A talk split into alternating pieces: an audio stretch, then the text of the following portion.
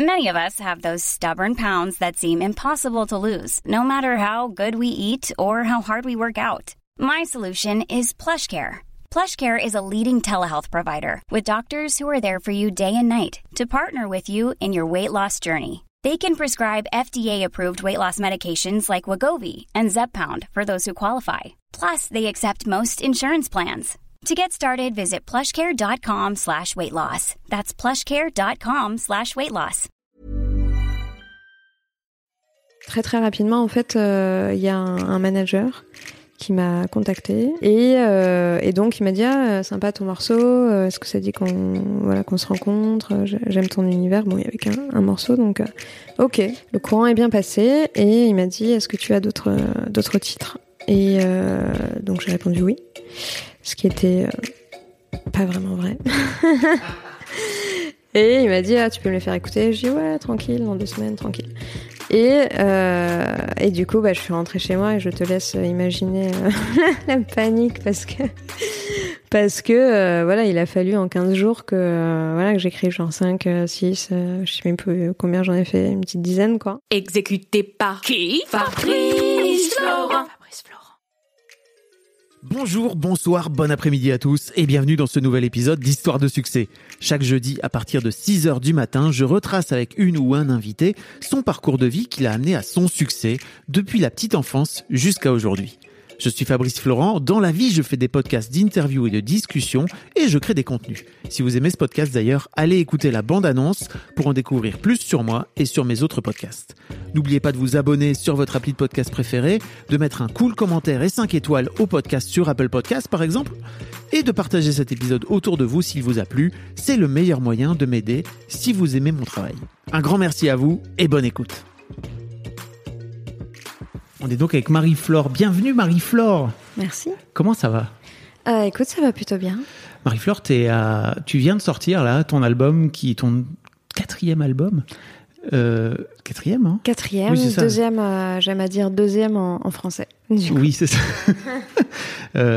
Qui est qui s'appelle Je sais pas si ça va. Ouais. Je crois que c'est assez comment dire commun à- au reste de la planète euh, en ce moment. Ça marche plutôt pas trop mal quoi. Je crois que le reste du monde c'est pas trop si ça va quoi. J'espère qu'on est en phase euh, là-dessus. Je crois que, enfin, en tout cas, moi, je suis, je suis un peu dans, ce- dans ce mood-là de, je sais pas si ça va, en vrai.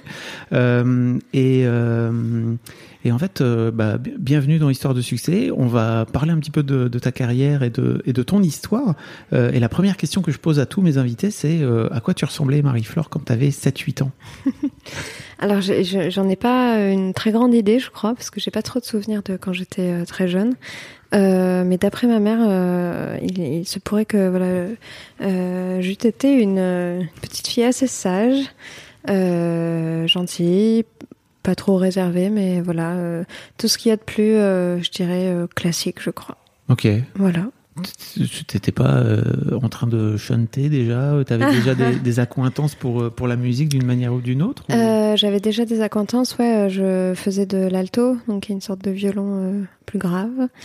Et euh, ça, j'en faisais depuis euh, depuis deux trois ans parce que j'ai- commencé euh, vers 6 ans, je crois, à faire de l'alto. C'est toi qui avais choisi de faire du violon Euh, bah en fait, j'ai vu mon frère en faire et bon, par mimétisme, euh, j'ai dit à ma mère, ah, c'est quoi ça? Je veux, moi aussi, je veux faire du bruit.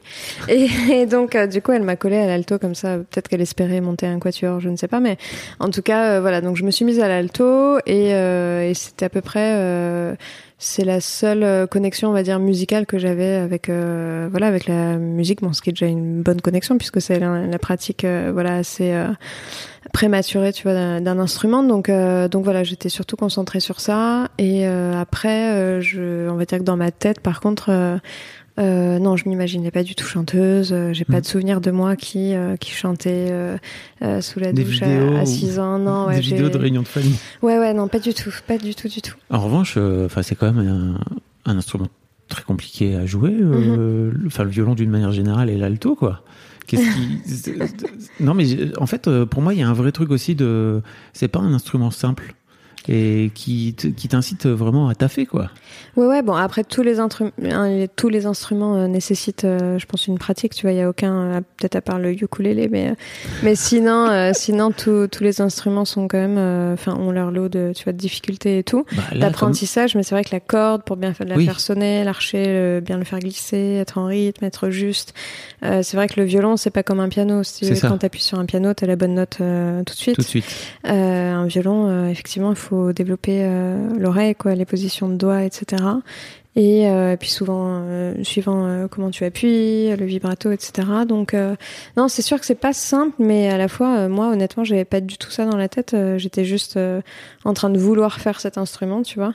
Et je me suis jamais dit, bah, de toute façon, j'avais pas de comparatif vraiment, hein, puisqu'à la maison, mes parents étaient pas vraiment musiciens, tu vois. Donc, je, je savais pas forcément quel travail ça apprenait, tu vois, de, de te mettre à un instrument, quoi. Donc, euh, pour moi, ça a toujours été, euh, enfin, voilà, c'est l'apprentissage, c'était apprendre à l'alto, et puis voilà. Ils faisaient quoi ou ils font quoi tes parents comme euh, comme métier? Alors, euh, mon père euh, est cadre dans un hôpital, et euh, ma mère est professeure de littérature et de d'histoire D'accord. en lycée pro. Pourquoi tu disais tout à l'heure que ta mère voulait monter un quatuor? Non, c'était une blague. Non, mais Non, je, je me pas. dis, si elle avait eu, tu vois, plusieurs enfants, elle aurait peut-être monté un orchestre, du coup, avec nous tous, voilà. Non, je me demandais si elle-même jouait du si elle-même jouait du du violon. Non, écoute, elle, elle chante, euh, elle, elle, elle chante dans des chorales, mais plus euh, des chorales qui sont, euh, enfin, de musique classique, tu vois, des cantiques, ce genre de trucs. Donc ça, elle a toujours fait ça. Si tant est que, je, à l'adolescence, je suis devenue un petit peu justement allergique à, à tout ça, quoi. Mais euh, trop entendu, tu vois, à la maison. Oui. Et euh, mais non, elle, elle pratique pas de, elle pratique pas d'instrument. D'accord. Euh, comment ça se passe l'école pour toi? Euh, L'école se passe euh, plutôt bien, sans encombre. Ok. Euh, voilà, j'ai- suivi un parcours un peu, enfin, je dirais normal, dans le sens où j'avais pas de grosses difficultés, j'ai pas beaucoup non plus trop travaillé dur, on va dire. Donc j'étais une élève, voilà, qui, voilà, donc très passionnée par certains sujets, euh, de très mauvaise volonté euh, sur les sujets que j'aimais pas, du type les maths, etc. C'était quoi tes, tes matières de prédilection? Ah bah c'était euh, c'était le français, c'était les langues, c'était l'histoire, c'était euh, les arts plastiques, euh, c'était voilà tout ce qui était euh, ce qu'on appelait littéraire, euh, euh, voilà toute cette frange là. Et puis euh, par contre effectivement j'étais une réelle euh, catastrophe euh, en matière scientifique quoi. Je. Et je- en fait, je, je voulais comprendre. J'avais vraiment une, une volonté de comprendre, mais euh, ouais, il y a un câblage qui, voilà, qui se réalise pas dans, dans ma tête. C'est comme ça. Donc j'imagine que tu t'orientes plus vers des vers des études littéraires, c'est ça? Ouais, c'est ça. Ouais. Bah, déjà au lycée, j'avais, euh, j'étais en option cinéma et photo. Et euh, donc j'ai passé un bac cinéma et puis ensuite euh, je me suis euh, dirigée vers une faculté de droit, Ah ouais. ce qui n'avait rien à voir avec avec le cinoche, quoique euh, les avocats sont de très bons comédiens, mais euh, mais euh, non non ouais c'est vrai que je, j'ai commencé par des études de droit. Tu voulais avoir un métier. Bah disons que j'étais un peu j'étais assez engagée en fait et euh, assez passionnée euh, par la politique surtout. Et euh, du coup moi c'était un peu ma porte d'entrée que je, je fantasmais potentiellement pour effectivement faire un métier qui est attrait à tout ça soit soit avocate effectivement ou soit voilà soit m'engager dans la vie publique plus généralement quoi Voilà. Ok.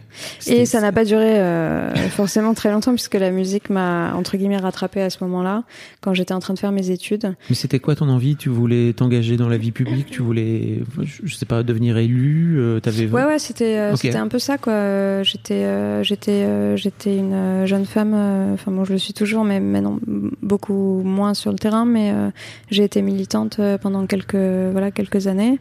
Et j'ai quasi euh, voilà donné tout mon temps euh, euh, à ça ouais pendant plusieurs années. C'est quelque chose qui voilà qui était très très important pour moi et qui a pris le pas hein, d'ailleurs un peu voilà sur tu vois le, le travail que je devais faire dans mes études puisque vrai militante euh, pour engagée pourquoi J'étais euh, j'étais syndicaliste euh, dans un syndicat étudiant. Ok. Euh, et enfin militante quoi voilà et, et voilà et c'était bah, pour l'égalité sociale l'égalité des chances dans le milieu étudiant donc c'était très centré bah, sur notre vie étudiante et c'est ça que j'aimais dans le militantisme c'est que du coup tu peux vraiment agir sur le quotidien on n'est pas dans les grandes promesses voilà c'est Ouais. un truc euh, vraiment euh, assez concret et euh, De terrain, quoi. ouais, de terrain Mm. et je, je crois qu'il y a enfin je dirais pas qu'il y a que ça de vrai parce qu'il faut être aussi euh, je pense porté par euh, par euh, par des visions des rêves etc mais euh, bon euh, quand même l'action de terrain ça reste euh, ça reste une très très bonne option Il faut savoir faire les deux, j'imagine, je crois. Ouais, Il faut être capable de. je sais pas, hein, moi, mais j'imagine que tu as à la fois l'aspect euh, vision et puis après, il faut réussir à la mettre en, en œuvre. euh, est la sur terrains. difficulté ouais. Mm. Ok. Et ton objectif, c'était vraiment te- à un moment donné, tu t'es dit, ok, moi, je vais, je, je, je voudrais faire une carrière de ça. C'est hyper intéressant. Euh, à un moment donné, je me suis effectivement projetée là-dedans. Et euh, à la fois, je sentais aussi que j'étais un peu en, en décalage euh, avec ce milieu-là, qui est euh, qui est quand même un milieu très dur, il faut le dire. Donc, et euh, Très dur, dans, très dur dans quel sens? Bah dans le sens où bon après c'est un peu comme le monde de l'entreprise et tout hein, je veux dire tous les milieux ont leurs euh, défauts etc mais c'est un un milieu où il y a quand même euh, beaucoup d'ego beaucoup de compétition beaucoup de bah, de choses qui font que euh, les gens finalement pas tous les gens mais quelques personnes ne sont pas forcément là pour les voilà pour les bonnes raisons et euh, et ça, c'est un truc qui m'a un peu petit à petit, on va dire, détaché, euh, détaché du. Plus j'avançais en fait, et, euh, Mhm. et plus j'avais ce constat-là. Et, euh, et donc c'est comme ça que je me suis, j'ai fini par euh, un petit peu m'éloigner de euh, de tout ça, quoi. En Mhm. parallèle et en commençant vraiment à faire de la musique. Le bénévolat ce- est jamais gratuit, je crois. non, mais c'est vrai, les gens donnent de leur temps, mais ils attendent quelque chose euh, en retour, euh, que ce soit d'une manière ou d'une autre. Ouais, ouais, enfin de constater peut-être des avancées, etc. Mais euh, c'est vrai que, euh, euh, enfin non, euh, je te rejoins et à la fois non, parce que, Mm. enfin moi je sais que je, je me suis toujours engagée et quand je continue à le faire, euh, j'attends pas qu'on me dise merci, quoi. Il Ouais. y a un moment, euh, tu te dévoues pour quelque chose. euh, voilà, on n'est pas là pour recevoir des médailles, on est là juste. euh, Puis la médaille, c'est bah, d'avoir fait avancer concrètement une cause et euh, de le savoir euh, intimement que c'est dû à euh, voilà à la petite pierre qu'on aura posée, Ouais. tu vois, à l'édifice, quoi.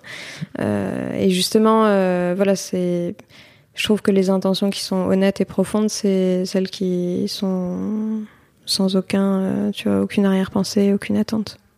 Toujours, euh, tu continues à faire du, de la musique à l'époque ou euh, tu, ouais. tu Parallèlement à ça, du coup, j'écrivais euh, mes premiers textes. Et, et c'est là que j'ai commencé à prendre une guitare, en fait, à cette époque-là, voilà, quand j'avais 16, 17, 18 ans. tu faisais toujours du violon ou t'avais Non, j'avais zappé. ça, enfin, j'avais zappé. J'avais, j'avais arrêté complètement. Je crois au, bout de ma huitième année, ou euh, parce que j'étais euh, Adolescente. ado, exactement. et il y a eu une scission entre entre le entre l'instrument et moi, quoi.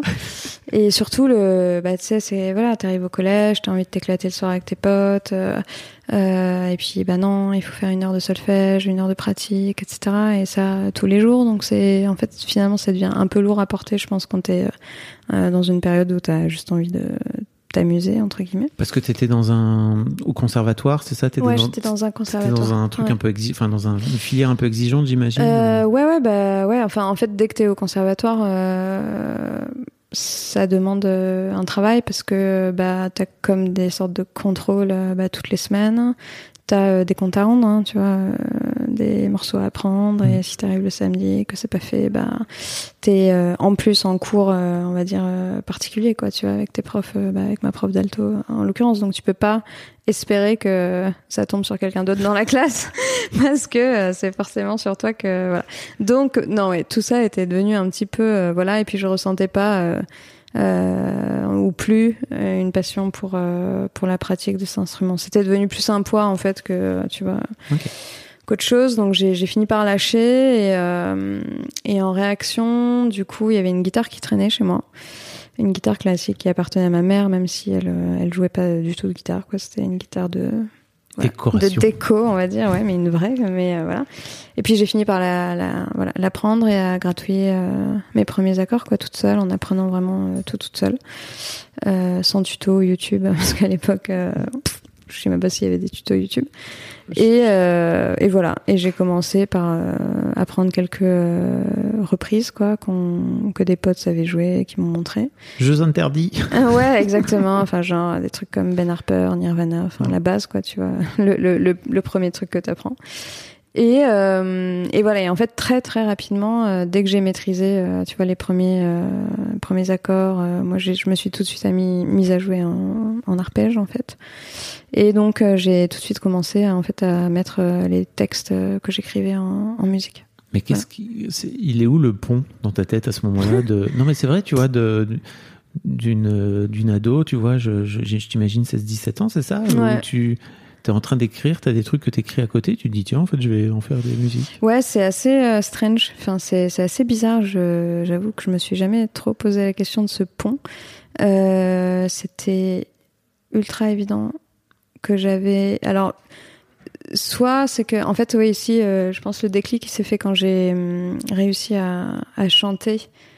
Euh, accompagné d'une guitare parce que ça c'est encore euh, tu peux jouer les guitares mais euh, après pour désynchroniser en fait ton chant euh, de tes doigts c'est encore un autre truc quoi et du coup, quand j'ai réussi à faire ça sur une reprise, ça m'a procuré une telle euh, joie, un tel plaisir, quoi, que j'étais en train de chanter en boucle. Je suis plus Ben Harper, je crois, Walk Away, elle s'appelle. Et et voilà. Et donc, je pense que tout simplement, j'ai ressenti une joie intense, et je me suis dit, eh, je veux faire pareil, mais avec ma ma sauce, quoi. Donc euh, donc voilà. Donc ça s'est passé assez euh, assez rapidement, quoi. J'ai vraiment appris la guitare en même temps que j'apprenais à écrire, en même temps que, enfin, en même temps que tout, quoi. En même temps que j'apprenais à chanter aussi, parce que bah, j'avais jamais chanté vraiment de ma vie, quoi, tu vois. À part un peu comme tout le monde, je veux dire, tout le monde chante plus ou moins, quoi, Sous tu vois, la sous la douche. Mais euh, ouais, j'avais jamais euh, nourri euh, de d'envie particulière, tu vois, d'être chanteuse ou quoi. C'était pas du tout un truc qui me qui m'intéressait. Ça me fascine toujours, tu vois, ce truc à un moment donné de te dire tiens, il y a un truc qui t'appelle là, tu Mhm. vois, alors que t'as pas forcément de modèle autour de toi ou tu vois de. Enfin, t'as ta mère qui chantait. euh, Oui, mais- mais, alors. que T'avais voulu mettre à distance. si- pas- ouais, non, mais je- elle va me détester si je dis ça. Non, non, mais c'est vrai que puis elle, c'est un, tu vois, le chant en chorale et tout, c'est encore différent. C'est un chant collectif. euh, euh, bah, tu composes pas, hein, tu chantes euh, ce que ce qui est déjà écrit depuis des siècles, etc. Donc euh, c'est, ouais, non, c'est vraiment euh, à l'opposé quoi, la démarche intime, tu vois, d'écrire pour soi. D'autant plus que j'avais aucune, tu vois, perspective. J'étais dans ma petite chambre en banlieue. Voilà quoi, à faire mes petites chansons. Je connaissais personne euh, de la musique, je connaissais euh, rien euh, à comment ça marchait, de, ni même comment s'enregistrer, ce genre de choses quoi. Quand j'ai commencé, bah, enfin bon, comme tout le monde en même temps. Mais euh, voilà, j'ai été euh, appelée. je trouve que c'est un joli mot. Ouais, Je c'est un peu a- comme ça que je le ressens en tout cas. Ouais, c'est Mm. fou, tu vois, entre l'idée de te dire, bon, bah, ok, t'écris des textes euh, dans ton carnet, dans ton carnet intime, dans ton journal intime, et de te dire, bah, en fait, je vais en faire des Mhm. chansons avec des rimes, etc. Enfin, comment tu trouves, euh, c'est pareil, la, le- la, la façon de construire une chanson, euh, enfin, c'est ouf, non? Ça, c'est une bonne question. Bah ouais, ouais, mais d'ailleurs, je, je me rappelle, mais justement, mes premières chansons étaient très, très déconstruites. Quoi. Il y avait des structures, mais elles faisaient 8 minutes. euh, euh, ça changeait 12 fois de, de, de partition, etc. Euh, donc c'est... Oui, oui, bah ça s'apprend euh, sur, le, sur le tard, quoi. Enfin, sur, sur le tas, surtout. Sur le tas. Normally, being a little extra can be a bit much, but when it comes to healthcare, it pays to be extra. And United Healthcare makes it easy with Health Protector Guard fixed indemnity insurance plans. Underwritten by Golden Rule Insurance Company, they supplement your primary plan, helping you manage out of pocket costs without the usual requirements and restrictions like deductibles and enrollment periods. So when it comes to covering your medical bills, you can feel good about being a little extra. Visit uh1.com to find the Health Protector Guard plan for you. Co- comment ça se passe aussi euh, enfin, Je sais pas le moment entre entre le moment où tu décides d'écrire pour toi et de te dire ok bah je vais aussi euh, gratouiller et commencer à chanter jusqu'au moment où tu commences à chanter à des copains j'imagine ou tu commences à chanter plus que pour toi j'imagine et que tu commences à, chanter pour des gens? Euh, Ouais, alors cette bascule-là, Euh, du coup, j'avais un pote qui s'appelle euh, Pouki. Pouki, Pouki. Salut, Et Pouki. salut Pouki. Bah, c'est lui qui m'a un peu euh, mise à, tu vois, à la guitare, qui m'a montré les premiers accords euh, de Nirvana.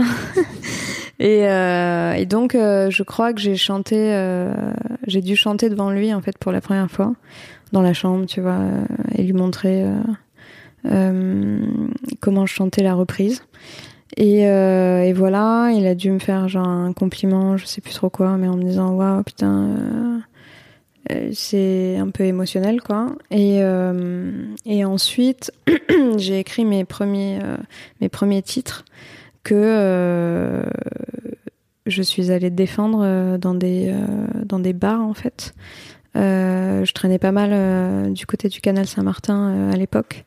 Et donc il y avait un bar qui s'appelle chez, euh, chez euh, Adèle, qui fait le coin euh, sur le canal. Et euh, un jour j'étais tombée sur euh, une sorte d'open mic en fait euh, le dimanche quoi, qui faisait euh, là-bas.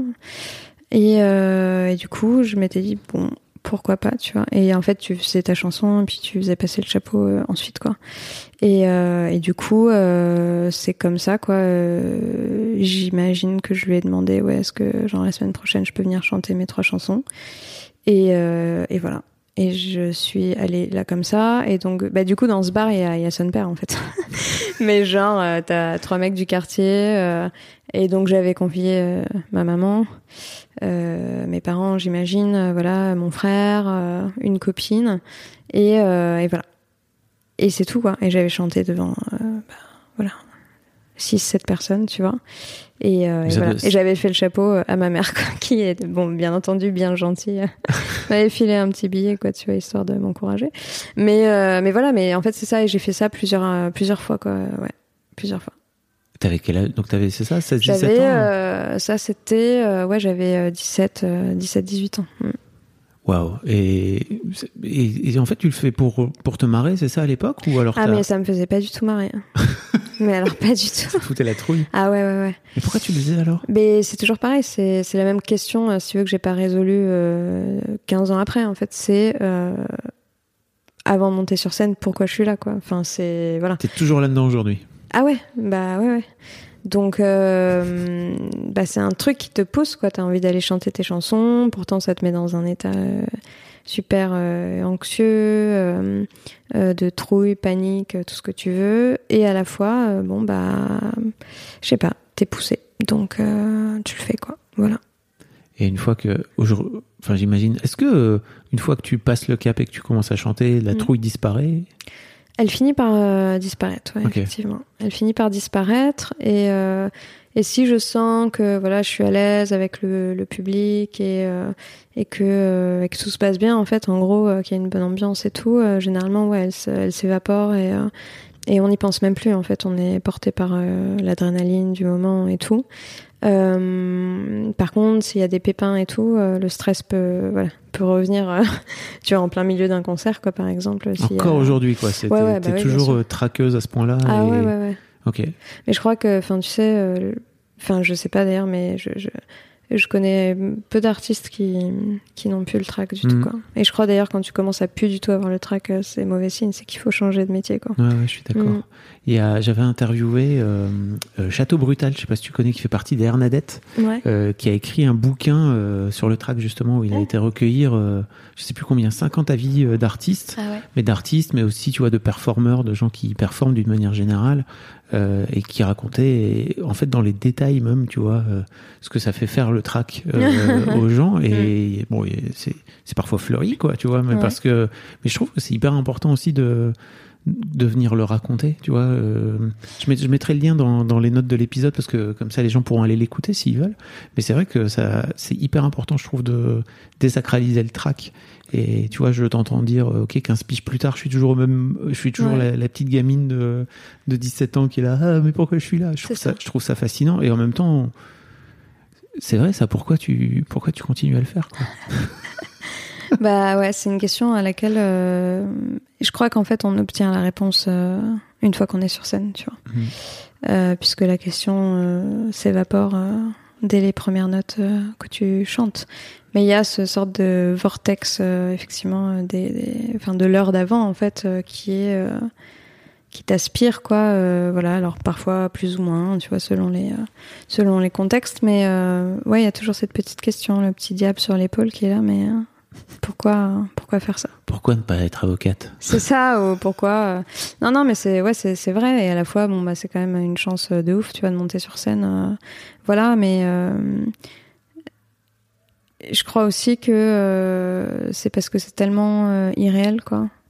Euh, je crois qu'on interroge en fait jamais assez genre le la force qu'il faut avoir pour monter sur scène quoi parce que monter sur scène euh, bon alors pour certaines personnes c'est tout à fait naturel. Euh, mais je pense que pour 90% des gens euh, artistes c'est euh, si tu veux c'est la continuité de leur métier mais c'est pas quelque chose d'inné quoi tu vois c'est c'est quelque chose qui s'apprivoise. Donc je, je, pense que le track vient en partie vient en partie du fait que c'est beaucoup d'amour mais à la fois c'est c'est une tornade assez violente aussi quoi Et, mais de toute façon, enfin, j'imagine que ça n'a ni queue ni tête d'un pur point de vue humain, tu vois, de se retrouver ne serait-ce qu'avec euh, Mm. six ou sept paires d'yeux euh, braqués sur toi euh, à t'entendre chanter, ou alors que si tu fais un zénith ou un truc comme ça Ouais. où il y a beaucoup plus de monde, ça n'a aucun sens Ouais. fondamentalement. Non, ça n'a aucun sens. Mais moi, c'est par- parfois c'est ça qui m'aide à, à relativiser. hein. Tu vois là, euh, euh, il y a quelques mois, euh, enfin il y a deux mois, euh, Julien Doré m'a invité à ouvrir son accord Arena. Euh, du coup là, c'est Donc, c'est- 16 000 perdus. Et, euh, et en fait, euh, tu vois, je sentais le track monter, hein, forcément. T'es dans une salle mythique, t'ouvres pour un grand artiste et tout. Et,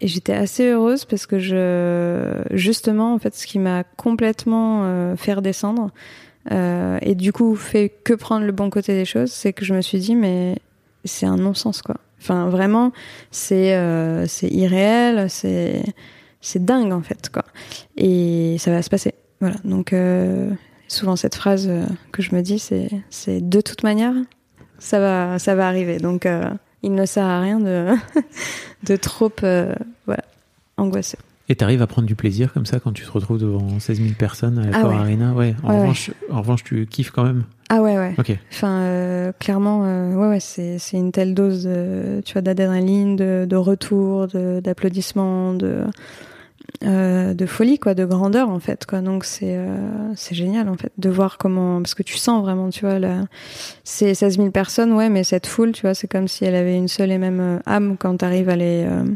euh, tu vois à les, à les faire à faire qu'ils s'emportent tous en même temps etc.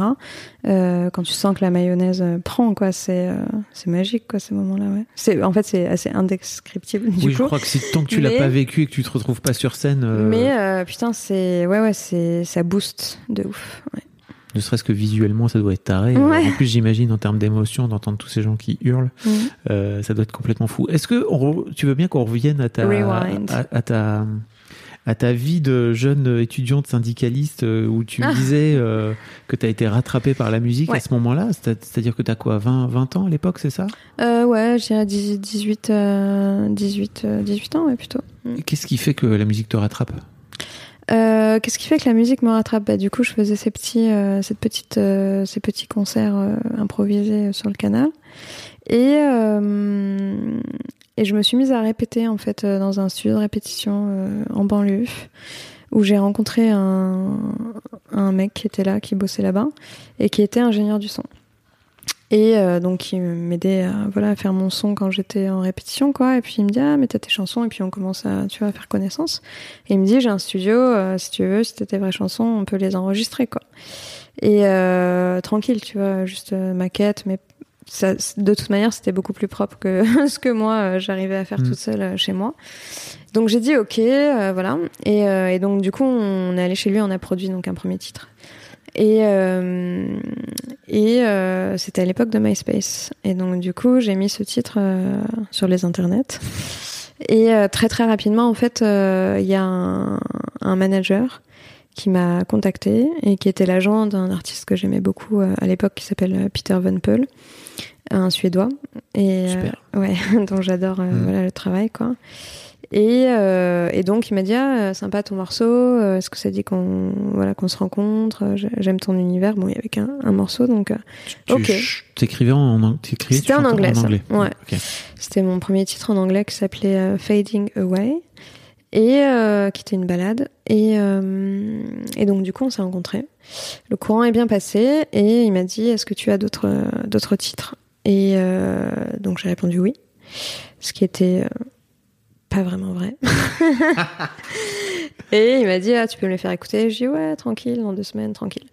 Et euh, et du coup bah je suis rentrée chez moi et je te laisse imaginer euh, la panique parce que parce que euh, voilà il a fallu en 15 jours que euh, voilà que j'écrive genre 5 euh, 6 euh, je sais même plus combien j'en ai fait une petite dizaine quoi et, et voilà et que bah forcément tu vois avec des, des structures complètement sans queue ni tête voilà et pour arriver à ce fameux euh, rendez-vous de 10 jours après où je lui ai présenté euh, les titres d'ailleurs c'était des titres euh, que je lui ai chantés en studio de répétition parce que j'avais pas forcément eu le temps de Les bien les enregistrer. voilà donc c'était plus en studio de répète que je lui ai interprété les trucs quoi j'arrivais quasi pas d'ailleurs à, à terminer les titres en fait tellement j'étais euh, euh, comment on dit? Flippée Stressé, ouais. ouais Mm. Euh, j'avais un trac mais euh, d'enfer et c'est là aussi que j'ai eu le déclic c'est j'ai eu vraiment le sentiment genre interne que j'étais en train de jouer ma vie je sais pas comment expliquer alors que c'était juste un mec euh, tu vois comme il y en a enfin pas 300 000 à Paris non plus mais Ouais. Enfin, je veux dire, c'est voilà, manager, il y en- a quand même quelques-uns. C'était euh, une tu vois, à Paris, comme mais une autre, Ouais, c'est c'est vrai que je, je sais pas, j'ai ressenti un truc très fort interne de de waouh, il y a, un- c'est c'est maintenant pour toi quoi. Et, euh, et donc voilà. Et donc bah forcément, euh, j'ai été absolument euh, pitoyable sur, sur cette répétition. Le pauvre, il était confus pour moi. Je- il a eu trop pitié de moi quoi. Et euh, et donc voilà. Et mais finalement, il m'a quand même dit, écoute, il y a du boulot, ma petite, mais on va travailler et, et c'est cool. On Il a commence à perçu le travailler ensemble. potentiel, quoi. Peut-être. ouais, ouais, bah, j'imagine. Sinon, il se serait Bah pas oui. fatigué. C'est ça. Donc, euh, donc voilà quoi. Et puis après, ça, euh, je crois que euh, trois semaines après, je faisais ma première date. En fait, il m'avait euh, booké à la maroquinerie à Paris, en ouverture d'un groupe américain en plus qui, voilà, qui faisait du rock. Enfin, moi, j'étais très folk et tout. Et, euh, et voilà. Et donc. Waouh, jeté dans le grand bain. ah ouais, voilà. bah là, je passais effectivement de trois personnes, tu vois, qui sont en train de boire leur café à une Maroc pleine à craquer puisqu'elle était complète. Euh, en première partie, donc euh, non, en première première partie parce qu'il y avait deux premières parties, donc j'ouvrais vraiment le bal. euh. et euh, et voilà. Et donc c'est c'était spé. C'est-à-dire? Bah, c'est spécial parce que moi j'étais d'une timidité incroyable. Euh, j'avais un stress euh, pas possible. Et à l'époque, en fait, je- j'étais en guitare et puis je m'accompagnais de ce qu'on appelle un looper. Donc, c'est une pédale c'est qui te permet de t'enregistrer. Et puis, j'enregistrais donc ma voix euh, en boucle, puis euh, des rythmiques et des, euh, Donc et plus, des guitares en boucle. Un set euh, un peu technique, quoi. C'est- Ouais, il fallait être carré, Ouais. quoi, parce que sinon, tu te foires sur une boucle et ta chanson, c'est fini, quoi. Ouais.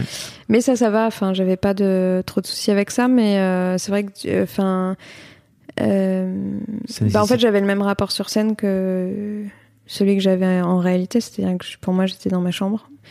Euh, donc oui, il y avait ce public, etc. Mais euh, j'étais, euh, enfin, j'ai mis énormément d'années à me tourner vers le public, j'ai passé énormément d'années sur scène à, être entre moi et moi, quoi, et à pas trop. c'est pas une question de considération ou quoi, mais c'est une question de, je pense, d'ouverture et d'alignement, tu vois. Euh, et ça, je l'ai eu assez euh, récemment finalement, quoi. C'était un truc tellement aussi intime, je crois. euh, C'était des chansons vraiment de chambre, tu vois, que je, je faisais. Et donc, euh, bah, je les interprétais comme ça, du coup. Juste pour toi, entre toi Ouais. et toi, quoi. Ouais. voilà. Si j'avais pu, d'ailleurs, ne pas faire de concert, je pense que je, je m'en serais passé, quoi, à l'époque. Ouais, ouais.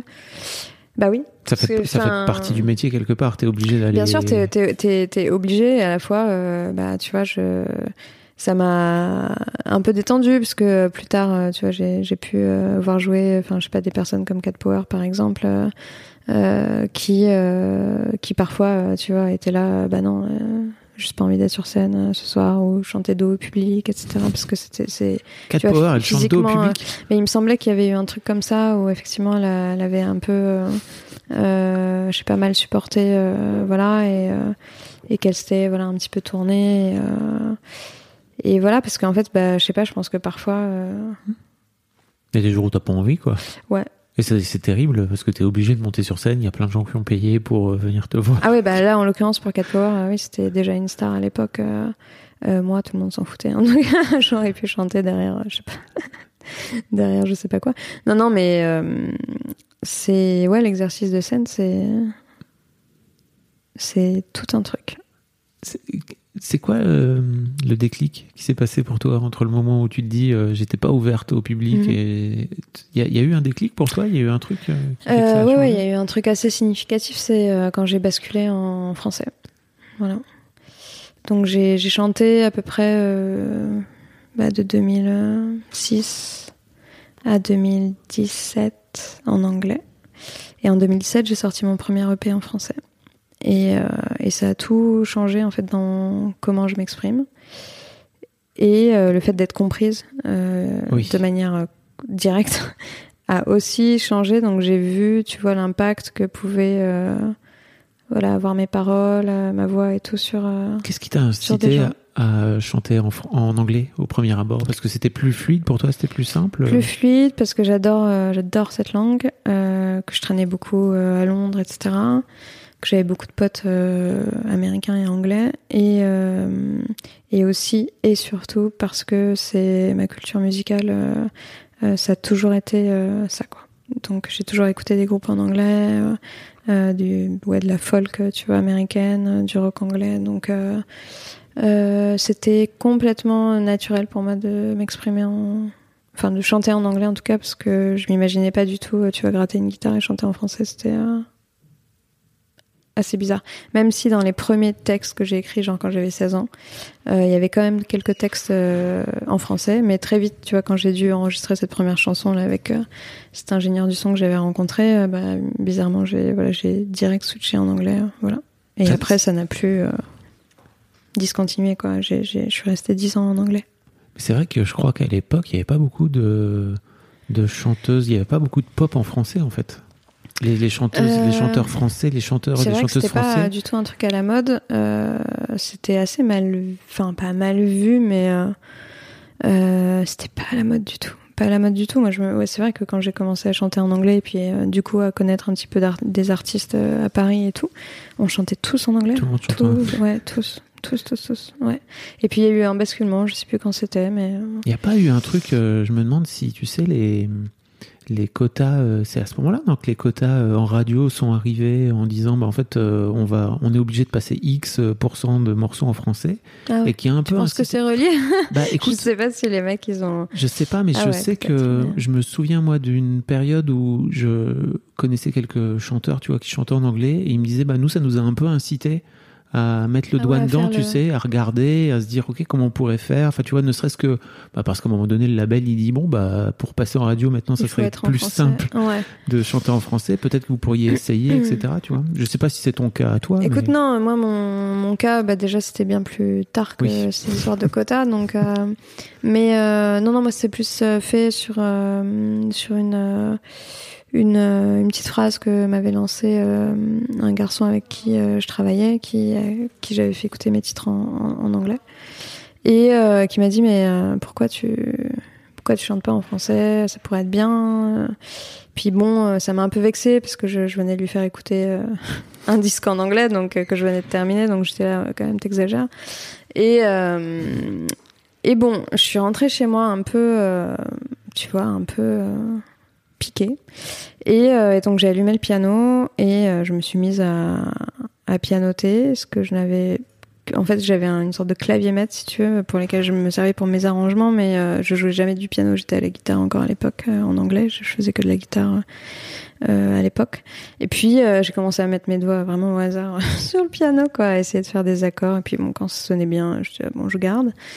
Et j'ai commencé à chanter par-dessus ce que j'étais en train de faire ce soir-là. Et euh, j'ai commencé à, ma, enfin malgré moi entre guillemets, je savais pas ce que j'étais en train de faire, tu vois. C'était, en fait, à la base, je voulais vraiment juste faire une blague pour ce mec et, euh, et lui faire comprendre que non, euh, l'anglais c'était vraiment mieux, quoi. Et, euh, et du coup, joué. j'ai j'ai commencé à faire euh, voilà euh, des palmiers en hiver. Qu'est-ce qu'on va bien pouvoir en faire, tu vois. Enfin vraiment, je voulais faire des, des très mauvaises paroles et tout. Et en fait, j'ai commencé à écrire ces paroles, à chanter, et voilà. Et du coup, je me suis surprise euh, euh, en même temps que j'étais en train de faire ce truc, euh, genre justement pour montrer à quel point j'avais raison, tu vois, d'être en anglais, que c'était génial et tout. Et ben en fait, genre ça m'a cueilli quoi, vraiment. Et du coup, ça a donné cette chanson qui s'appelle Palmier en hiver, Mhm. qui est sur mon premier EP du coup. Et, euh, et voilà, et je me suis prise au jeu. Je me suis dit, tiens, c'est dingue. Je chantais différemment, j'écrivais différemment, forcément. Euh, je produisais différemment euh, mes compositions. Et euh, ça a été une respiration folle, quoi. Et depuis, j'ai. Voilà. T'as décidé de. Bah ouais, du coup, j'ai j'ai complètement en switché. euh, ouais, j'ai- je je suis passée en français euh, bah, sur une. euh, pff, J'avais l'intention de faire une blague, et puis résultat, voilà, j'ai fait des albums. Mais ouais, ouais, non, c'est c'est marrant. Mm. Est-ce que ça, ça marque aussi, j'imagine, un, un gros tournant dans ta carrière Parce que, comme tu dis, euh, ça permet aux gens de pouvoir Mhm. euh, te comprendre. Ah bah c'est sûr que en France, pas on du est tout le même retour. nul euh, avec l'anglais en plus, globalement. Hein. Ouais, enfin moi, je vais pas dire ça parce que sinon Non, mais c'est vrai qu'on on, va pas- se faire bâcher. Mais Non, non, mais c'est vrai qu'on n'est pas, enfin, on n'a pas cette culture de, de la langue anglaise depuis le plus jeune âge, même si ça commence à venir. ça c'est sûr, c'est comme tu vois. Enfin moi j'ai pas mal traîné au Danemark, tu vois par exemple les Danois ils sont complètement bilingues Mm. anglais. C'est vrai qu'en France on n'a pas trop ça quoi. Euh, donc tu baragouines des trucs, mais c'est vrai que si tu t'intéresses pas, si tu fais pas l'effort d'eux, euh, bah tu peux pas être euh, naturellement entre guillemets bilingue comme dans les pays nordiques Mm. par exemple.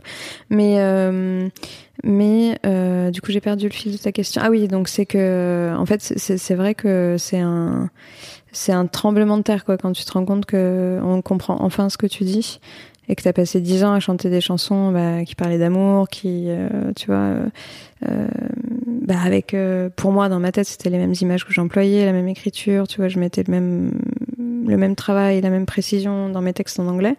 Mais là, du coup, que ce soit en français et, euh, et que mes amis, euh, tu vois, les premiers amis à qui j'ai fait écouter Palmier, justement, euh, voilà, enfin, tu te retournes, euh, ta pote a pas parlé pendant trois minutes, et puis elle a les larmes aux yeux quand tu te retournes. Bon, enfin, en fait, j'avais jamais eu ce, ce- cette réaction-là, tu vois, par exemple, sur une, même sur le- les plus tristes chansons, Ouais. tu vois, en anglais que j'avais pu écrire, Euh, parce que, en fait, je crois que au-delà de la musique et, bah, en fait, il y a le vecteur langage qui est genre, qui change tout, en fait.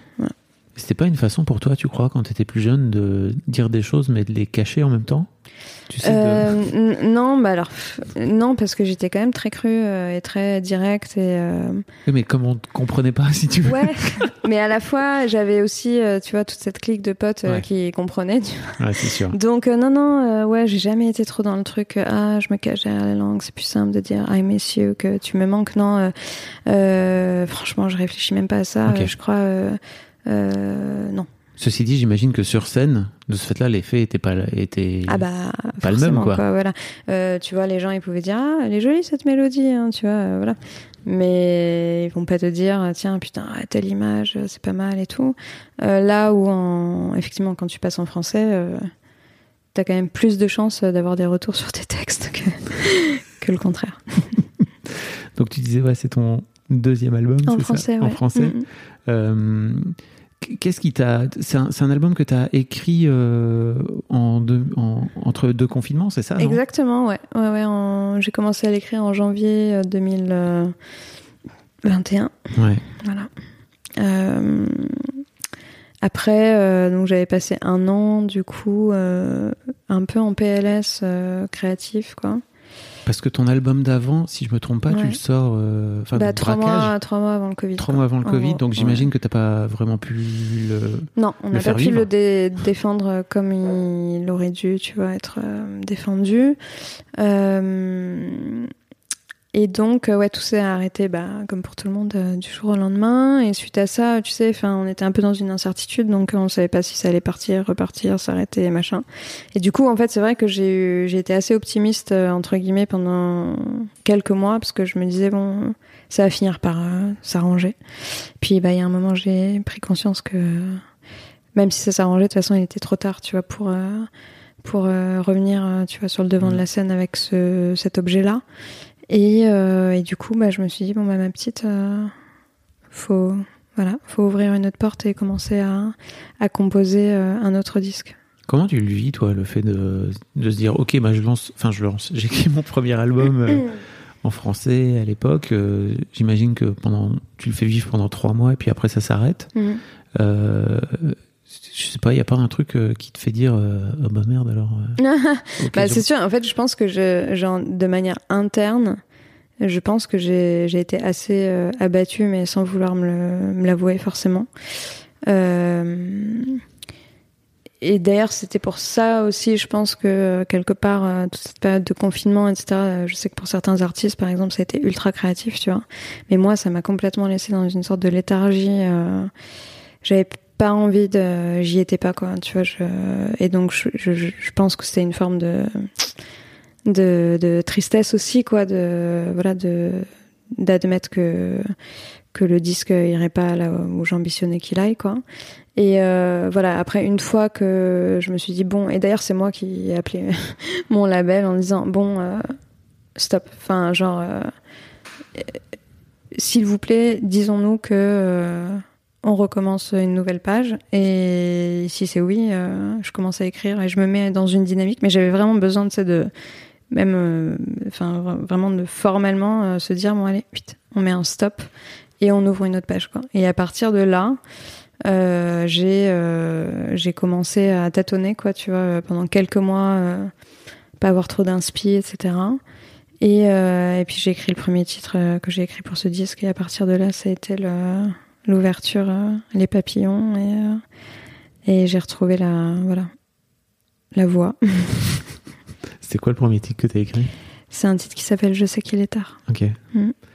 Euh, il- ah, en fait, il y a un autre titre qui m'a vachement touché euh, où tu parles de 20 ans. Enfin, c'est Ah le oui, titre qui ouais. s'appelle 20 ans. Ouais. Où. Enfin, je sais pas, je, je, pour moi, c'est un titre qui parle de cette période étrange où euh, t'es plus jeune et t'es pas encore. pas euh, vieux t'es pas encore vieux, tu je vois sais pas où euh, t'es un peu entre deux, t'es pas encore maman, enfin tu vois, tu Mhm. parles de tout ça et euh, je me demandais un peu d'où ça devenait Mhm. justement.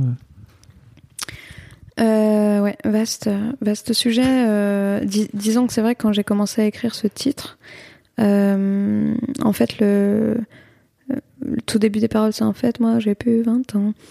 Et, euh, et c'est sorti vraiment euh, de manière euh, libre et inconsciente. Et je me suis dit, tiens, très, très bizarre comme phrase, tu sais, de, de quand tu cherches un truc, une, Un peu de l'écriture automatique. Ouais, c'est un peu hein. ça, tu vois. Et c'est parti au champ, là, comme ça, tout seul. Je me suis dit, tiens, et tout, je vais la noter, celle-là elle est pas mal, quoi. Et, et puis j'ai trouvé, ça se voit pas apparemment. Je me suis dit, ah, ça. Et en fait, c'était ultra chelou parce que. euh,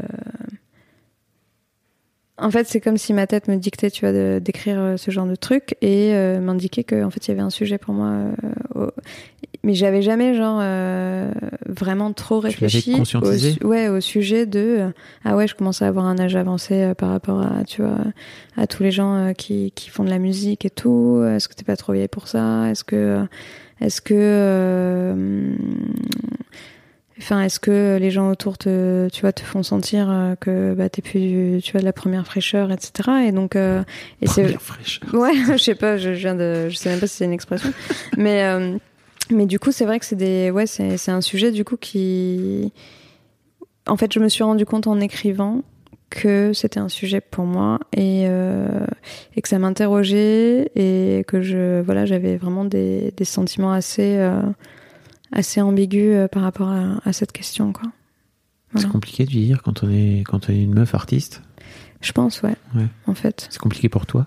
Alors bon, l'idée c'est pas de se plaindre ou quoi, de...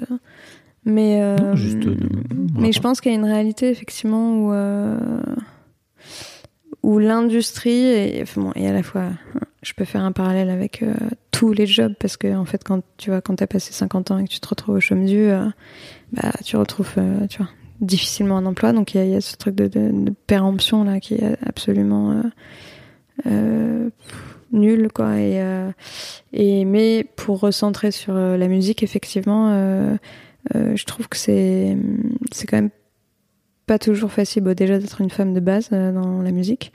Et en plus femme femme quoi. C'est pas fille femme quoi. Donc d'être femme d'être femme de plus de 30 ans voilà c'est pas c'est pas toujours easy je pense quoi. Il y a un truc euh, quand même assez euh, de jeunisme encore je trouve euh, et c'est dommage quoi. Là où je trouve qu'il n'y a pas le même traitement pour les hommes tu vois. Parce que si on regarde la frange des artistes euh, masculins euh, vieux entre guillemets euh, il y en a beaucoup. Bien mais en femmes il y en Puis- a quatre quoi tu vois. Ouais. donc bah tu t'interroges quand même tu te dis pourquoi en fait euh, les femmes disparaissent du, pa- du paysage après un certain âge quoi c'est bizarre je trouve Ok. Non, mais c'est intéressant. pardon hein, mais non, non, mais t'as raison. Rendez-vous dans, rendez-vous dans 10 ans. ouais, on, fera les comptes Je te souhaite euh, d'avoir le même succès que. Non, tu vois, je pense à, je pense à Ben Mazué qui chante aussi en français, Ouais. qui, a, qui a qui a 40 piges, tu vois, et qui est au top euh, de sa carrière. Ouais.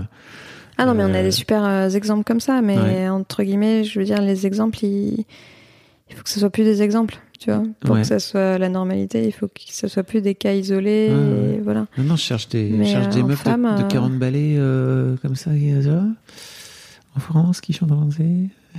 Il Bah, ouais. n'y en a pas beaucoup. Ouais, non, je sais pas trop. Si vous avez des. Suggestions. n'hésitez pas à nous envoyer des DM euh, à Marie-Fleur et à moi sur Instagram. Euh, Il y a un autre titre aussi qui m'a marqué qui s'appelle DTC. Euh, pas DTC. TDC. Oh là là. je me suis fait avoir. Je l'ai lu DTC première fois et je me suis. Euh, Qu'est-ce qui t'a donné envie d'écrire euh, TDC Qu'est-ce que ça veut dire? Tous des connards. Tous des connards. Qu'est-ce qui m'a donné envie d'écrire cette chanson? Euh, Franchement, je sais pas trop. Euh, a de la colère en toi? Ouais, en fait, ce titre, euh, j'adore. ce- Enfin, c'est un de mes titres préférés du disque. Pourquoi? Parce que, euh, en fait, je, je, je crois que j'aime beaucoup le fait que je me sois permise de de lâcher un tous des connards en refrain et, et de lâcher en plus un c'est bien connu derrière parce que finalement c'est plus ça qui- qu'il faut qu'il faut enfin pour compléter la blague Mm. entre guillemets qu'il faut retenir quoi j'aime bien ce titre parce que euh, à la fois c'est un titre je trouve assez contemplatif et à la fois j'aime euh, que genre les meufs ou les mecs qui l'écoutent puissent euh, se projeter de manière complètement premier degré parce que en fait quand tu viens de te faire larguer parfois t'as juste euh, envie de hurler ça au monde entier euh, voilà. Et à la fois euh, c'est vrai que bah, moi mon positionnement il est plus ironique quoi. Tous des connards c'est bien connu euh, bah enfin on se doute bien que, je pense pas ce que je suis en train de dire mais que c'est voilà que c'est autre chose qui qui qui voilà qui me pousse à, dire ça. Donc non c'est un morceau euh, ambigu mais j'aime bien ça d'ailleurs qui met assez mal à l'aise euh, souvent les gens qui Ah l'écoutent ouais, j'ai eu des retours euh, de femmes hein, aussi d'ailleurs euh, qui, qui m'ont dit ah, t'es un peu dur etc je suis ah bah Hmm, peut-être peut-être pas Qu'est-ce que ça dit de vous si vous trouvez que. Ouais, tu vois, c'est marrant. euh, chacun a son voilà son ressenti sur ce titre et c'est franchement, euh, j'avoue que quand j'ai fait écouter ce titre, euh, tu vois, aux prémices, euh, machin, euh, bah, du coup à mon entourage proche, c'était un peu le titre sur lequel je j'observais le plus la réaction des gens, comment ils bougeaient la tête, leurs yeux, tu vois, les mains et tout. Parce que je, je voulais vraiment prendre la température sur ce que ce titre leur procurait, quoi. Comment ils le réceptionnaient, c'était vachement important pour moi. Et en fait, voilà, ça va.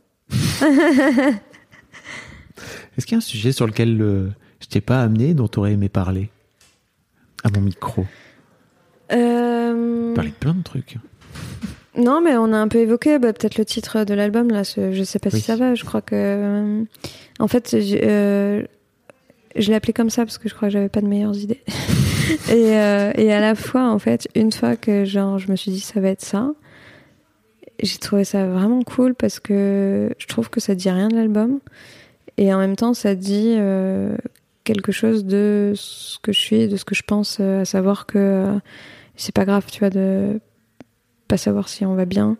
Dans une période où je pense c'est important de l'entendre parce que on est tous un peu entre guillemets maltraités par par le bonheur des autres qu'on voit s'étaler partout tout le temps.